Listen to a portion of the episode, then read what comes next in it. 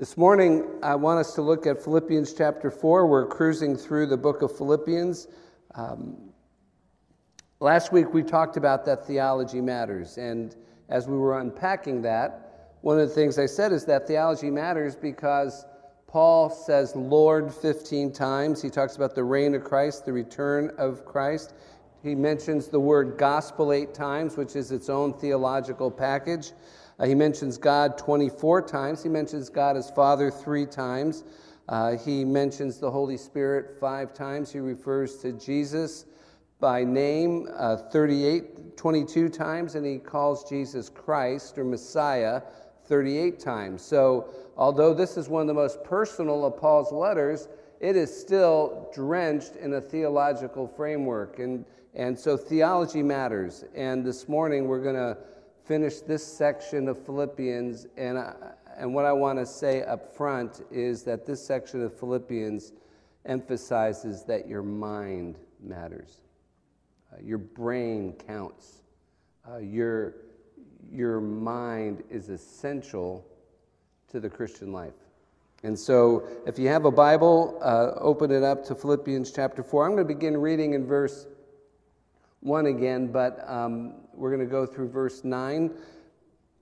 So, whether on your Bible or your device, I'm reading from the New American Standard Version. Therefore, my beloved brethren, whom I long to see, my joy and crown, in this way stand firm in the Lord, my beloved. I urge Euodia and Syntyche to live in harmony in the Lord. Indeed, true companion, I also ask you to help these women who have shared my struggle in the cause of the gospel together with Clement, also and the rest of my fellow workers whose names are in the book of life. Rejoice in the Lord always. Again, I'll say, rejoice. Let your gentle spirit be known to all people. The Lord is near. Be anxious for nothing, but in everything by prayer and supplication. With thanksgiving, let your requests be made known to God. And the peace of God, which surpasses all comprehension, will guard your hearts and minds in Christ Jesus.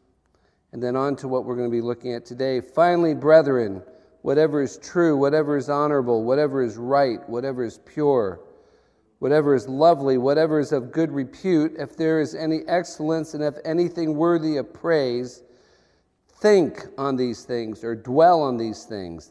The things you have learned and received and heard and seen in me, do these things, and the peace of God will be with you.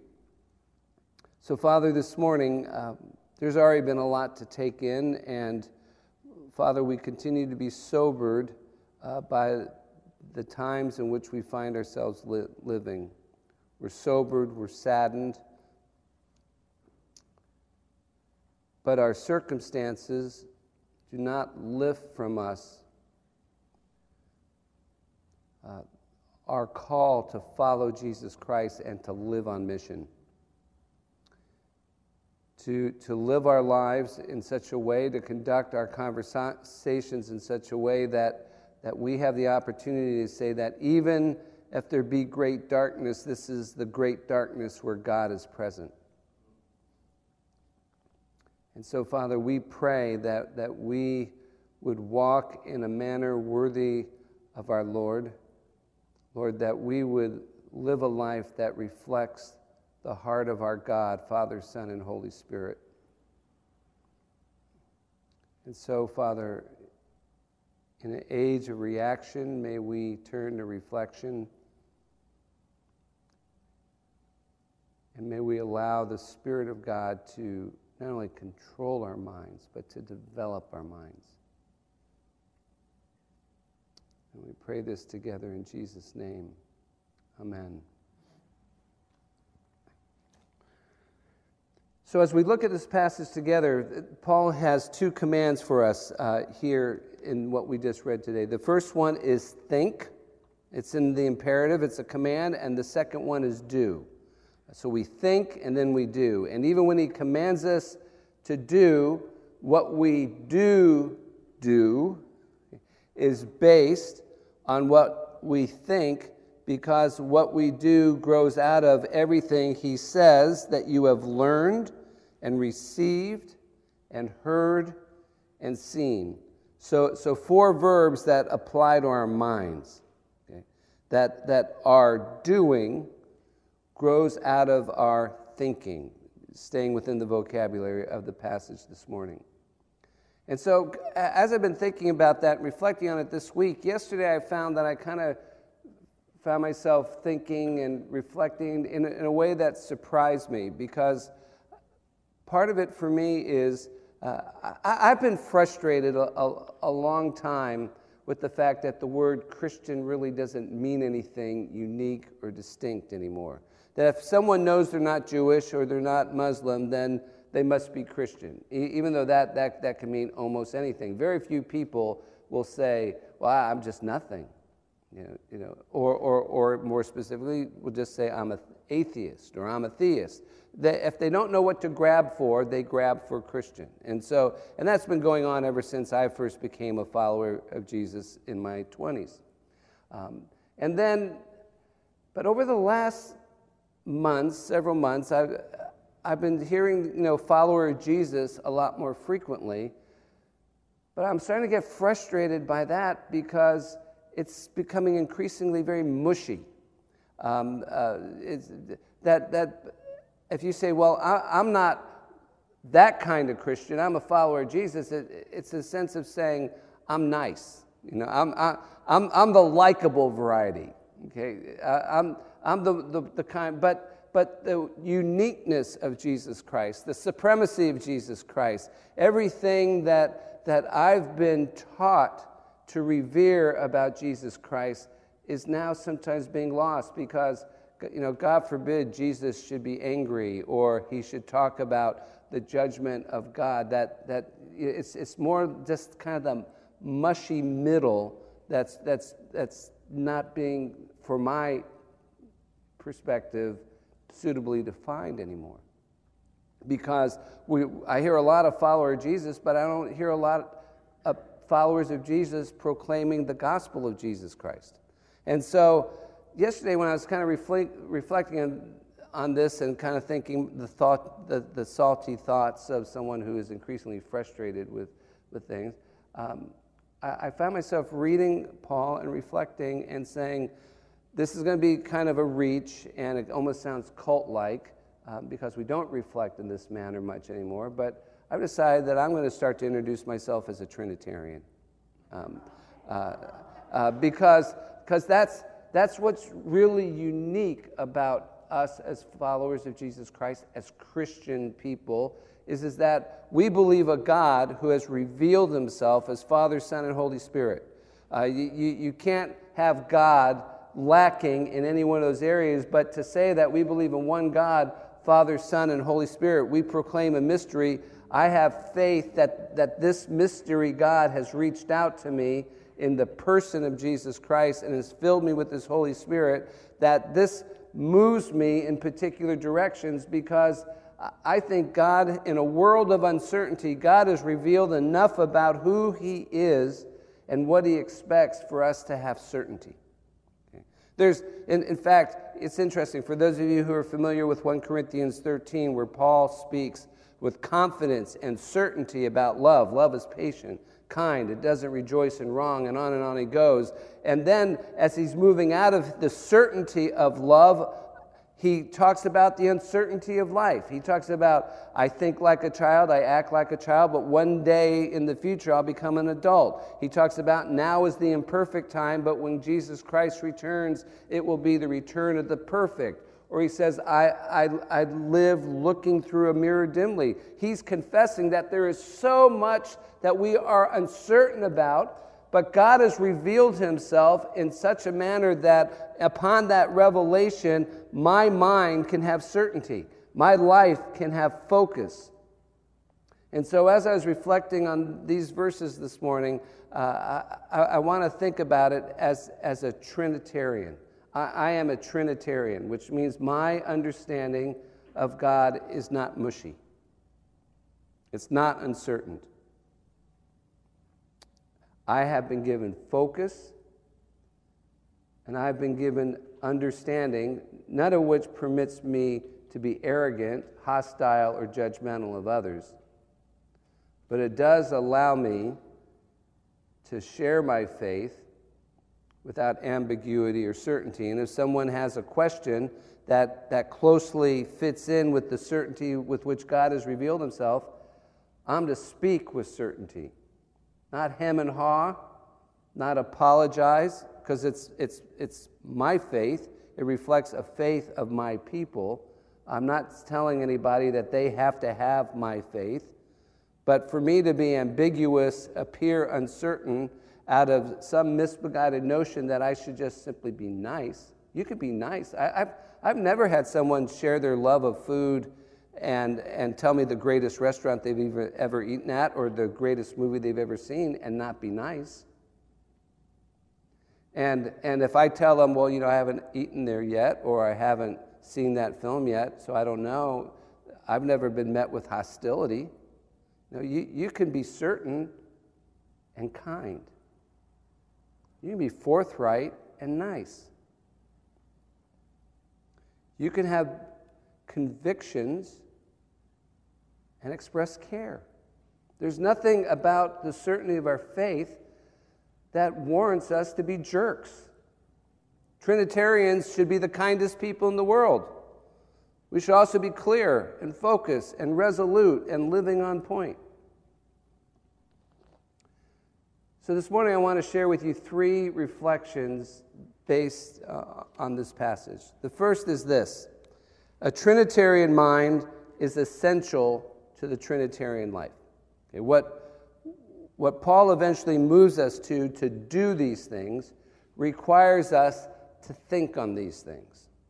And, and therefore, let me just say, you have never had a mindless experience. So, so people who tend to say, especially if we're coming out of a charismatic Pentecostal environment, and, and we say, you know, who cares about our minds? It's uh, what we think, what our theology is. It's about our experience. Well, it is about our experience, but you've never had a mindless one. I mean, what, what is processing your experience? It's not about the mind, it's about the heart. Well, folks, the heart resides between the ears. Okay, what, however we, we live and reflect, it, it happens through our minds.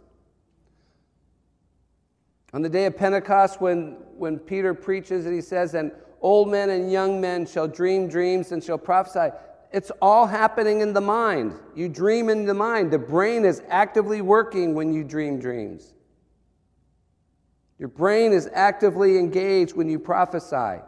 If our minds didn't matter, we wouldn't have this book. God has given us a revelation that, that is processed with the minds that He gave us. You've never had a mindless experience. Let's just get that out of the way. Sometimes, and listen, how often has this happened to you? That was the worst experience ever. And then five or ten years later, you look back on the worst experience ever, and your mind now tells you that was the best thing that could have ever happened to me.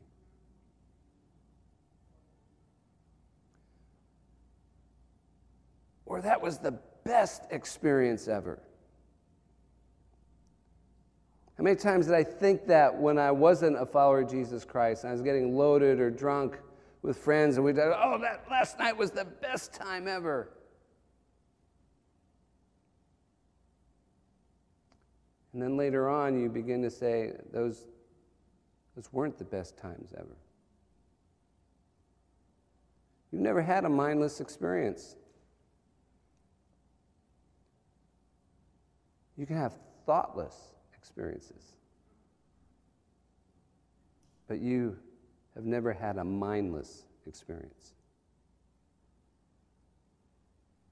So, can we, can we just perhaps start there and agree that, that, that your mind is essential?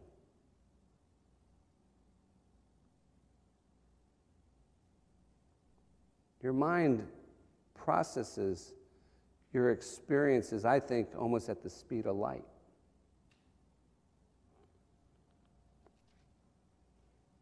your mind processes emotion, people, perceptions. You know, it's interesting. Five, seven years ago, whenever when Disney released their last version of the Jungle Book, which was all produced in front of a green screen in a room that was smaller than this. Uh, but the question was could they use a live child as Mowgli, or could they animate the child in the same way that they were animating the animals? And so they did all kinds of tests with test crowds of the computer generated child and the computer generated animals and which animals were real and which ones were computer generated.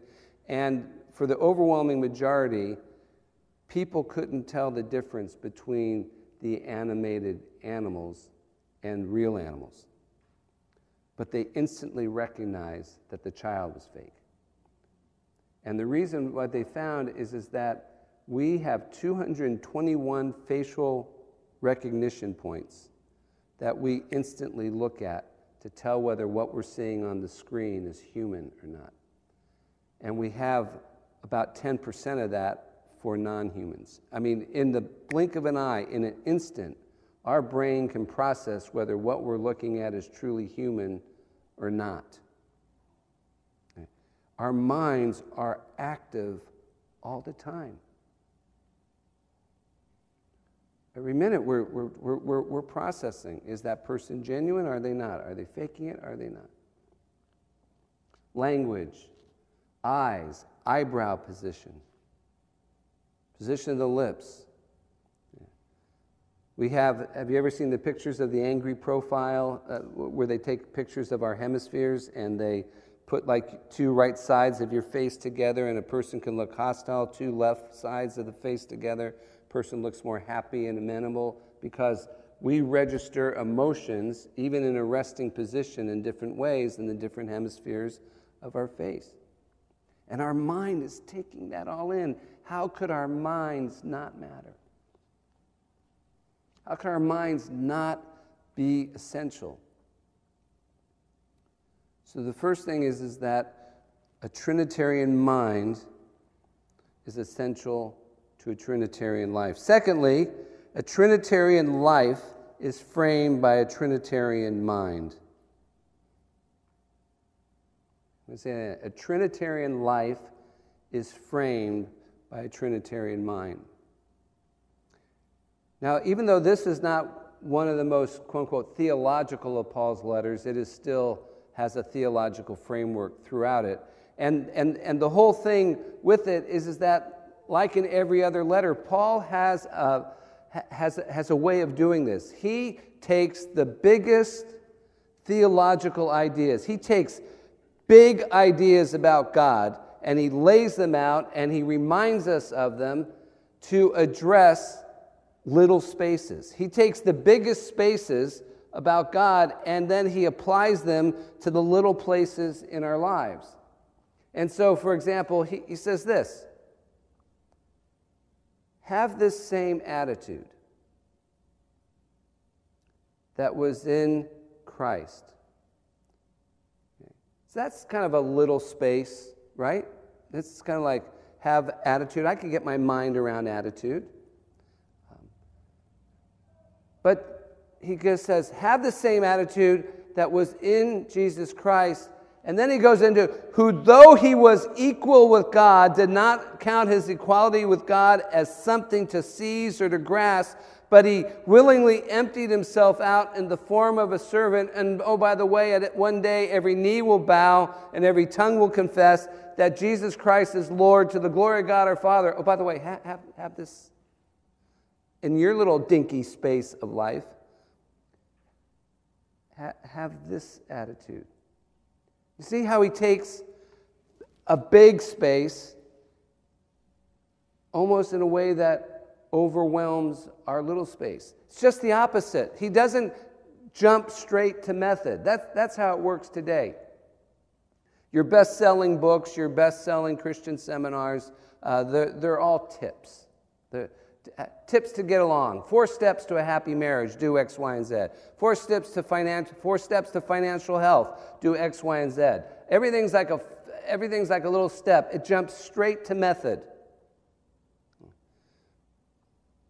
Whether it's Deepak Chopra or anybody else. They, they, they jump straight to method. No one begins like Paul and says, you know, here's some things before we get to your issue. Here's some things to think about. Is there a God? Has he revealed himself? Has he said this? What's the purpose of life? Is there eternal life? Is, is, there, is there a judgment? Is there a way to live your life morally, which might be absolute and pleasing uh, to God if there is a God?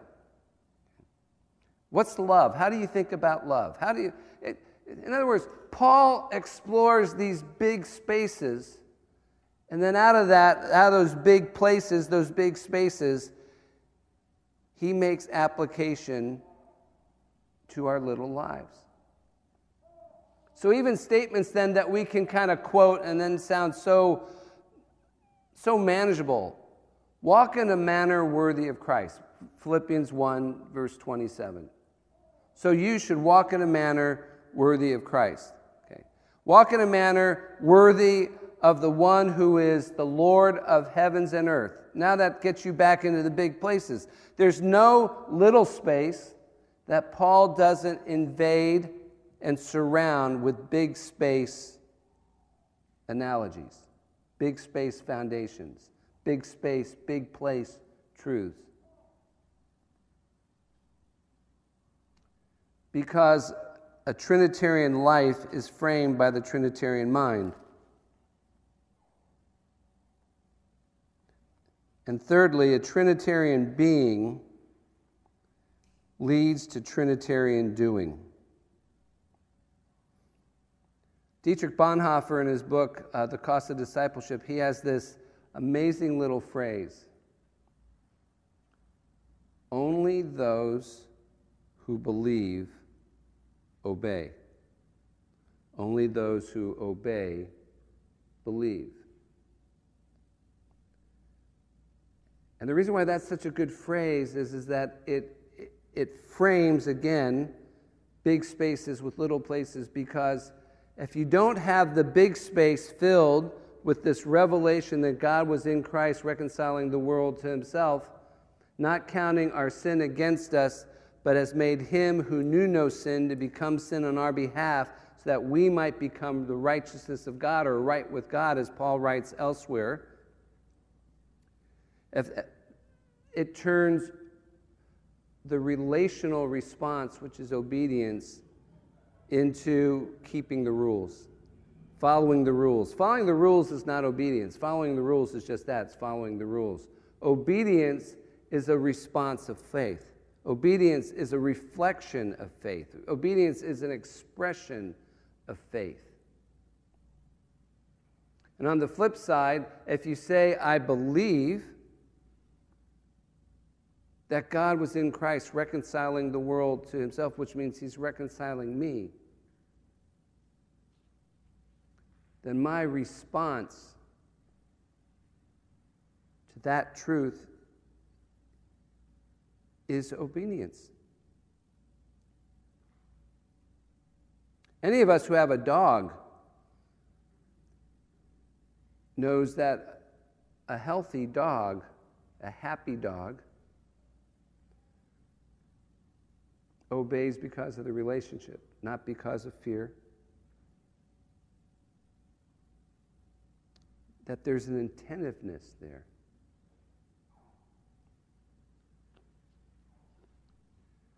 A Trinitarian life is born of a Trinitarian being, which means that women and men who are reflecting deeply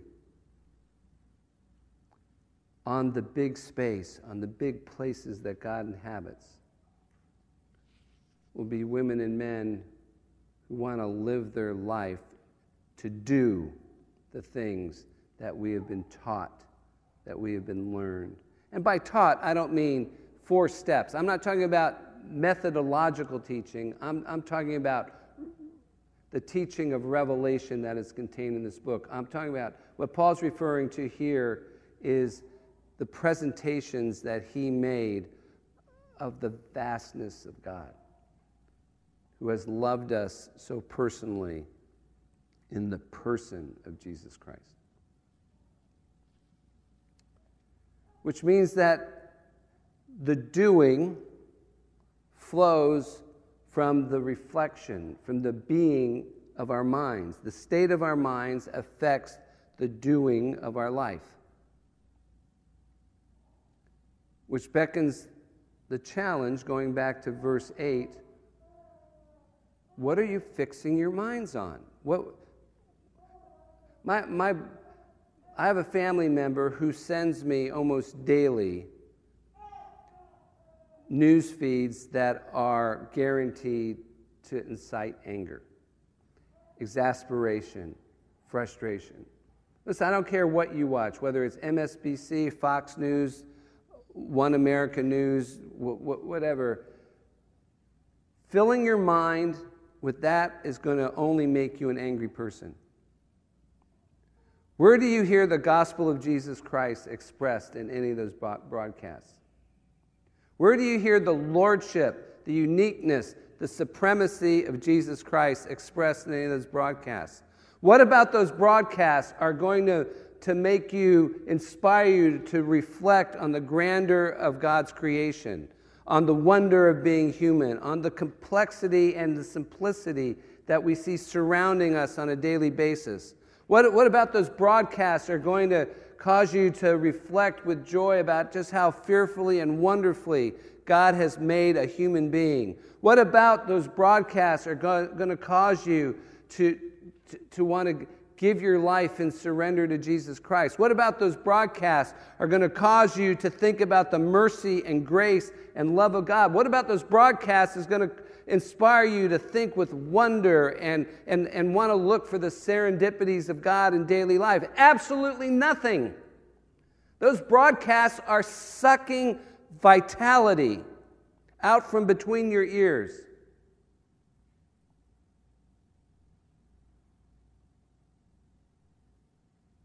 When was the last time you read a book that was just a reflection about the beauty of God? When was the last time you read a book that was just a reflection on the cross of Jesus Christ?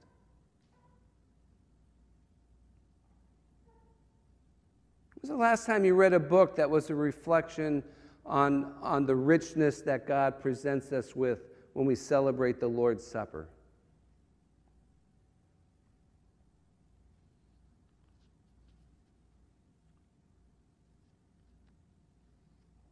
When's the last time you read a book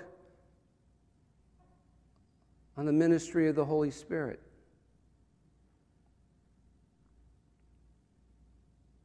Or the kingdom of God?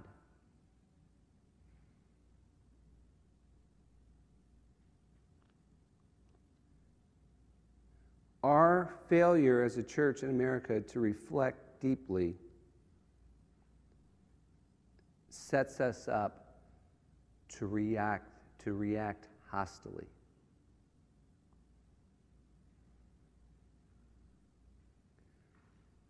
Our failure to have the kind of deep reflective frameworks like we see from Paul in his letters means that when unpleasant, tumultuous crisis times occur, your response will not be born from reflection, it will be a knee jerk reaction. It means that you will flock to people who think like you think. Who th- but the trouble is that the people who think like you think are not necessarily Trinitarian women and men.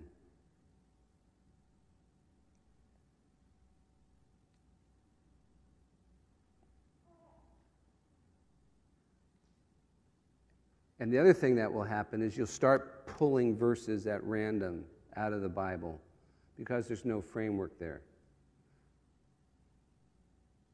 Be like building a house with two by fours without a plan, without skill.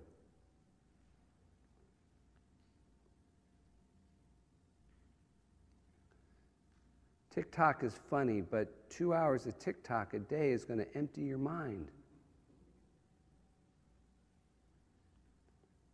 Catch up with your real friends on the phone, the text message, or an email.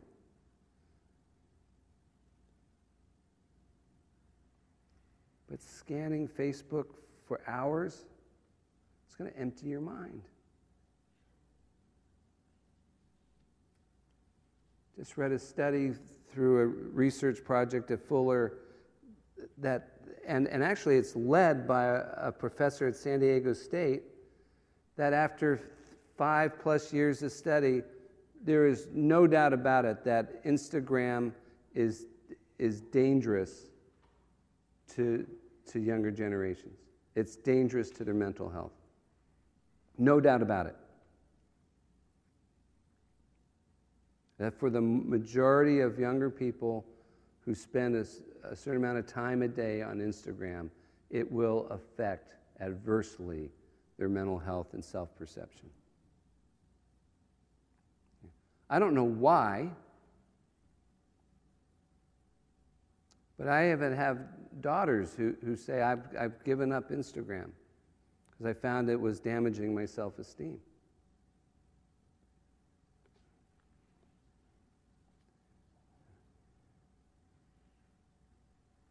Whatever is true, whatever is honorable, whatever is right, whatever is pure, whatever is lovely, whatever is of good repute, if there is any excellence, and if there's anything worthy of praise, dwell on these things.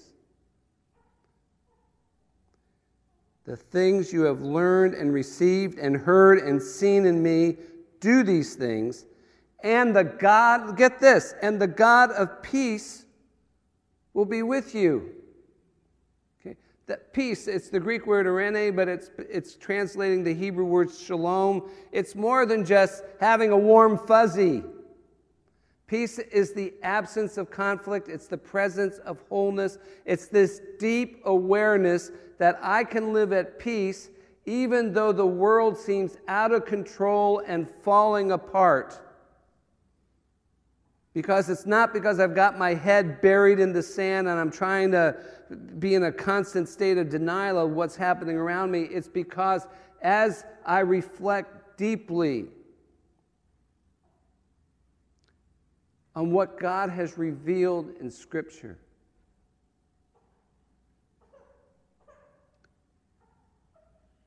I begin to see that I can have peace. I can experience peace. You talk about experience? It comes as a consequence of our minds being engaged.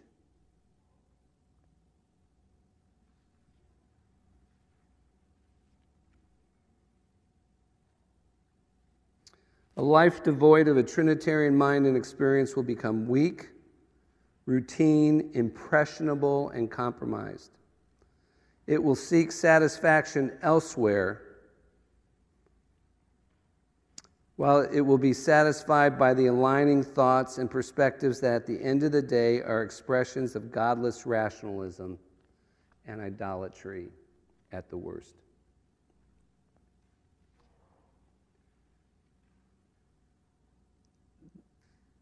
Your mind matters. It's essential. It's a bucket that can be filled with understanding that will ground us as a community to respond out of devotion, which in and of itself is an expression of reflection.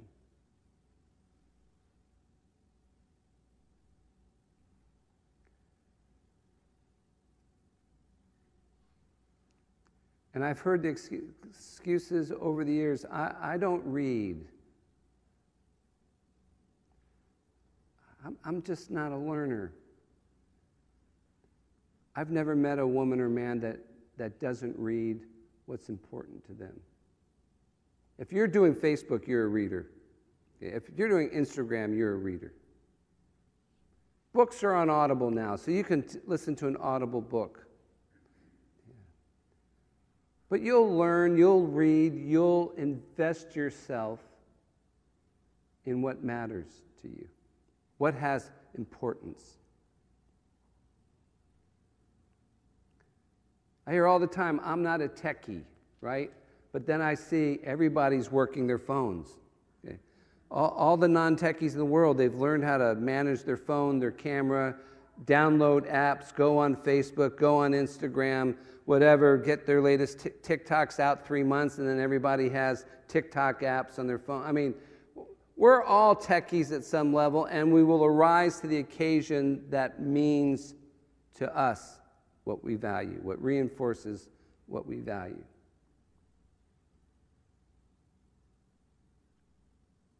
Because that we're human. That's what human beings do. They adapt, they learn for what's important.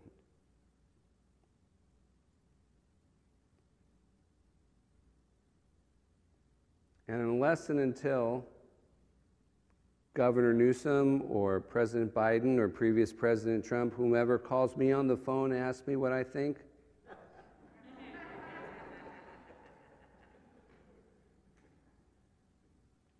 I'm just not going to fill my mind with that junk.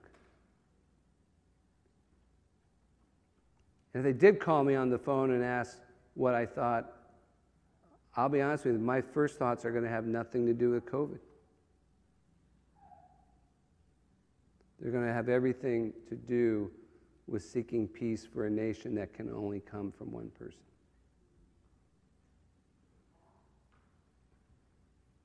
So, whatever is pure, whatever is right, whatever is lovely, whatever is noble. Think, dwell on these things. You know what the great thing is? Paul didn't say, here are four steps to dwelling. Here's four, here's, here's four steps to happy thinking. Here's 10 disciplines of peace. Because you know what? He knew something, and I actually know something that Paul knows, which is if that matters to you, if you call yourself a Christian, a follower of Jesus, a disciple of Jesus, a Trinitarian believer, whatever phrase works and motivates you,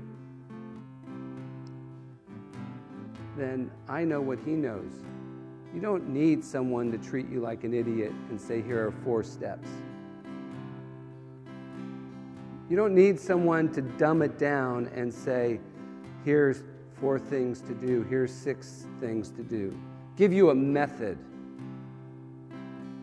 Because I know what Paul knows, which is you're all smart and know how to do that.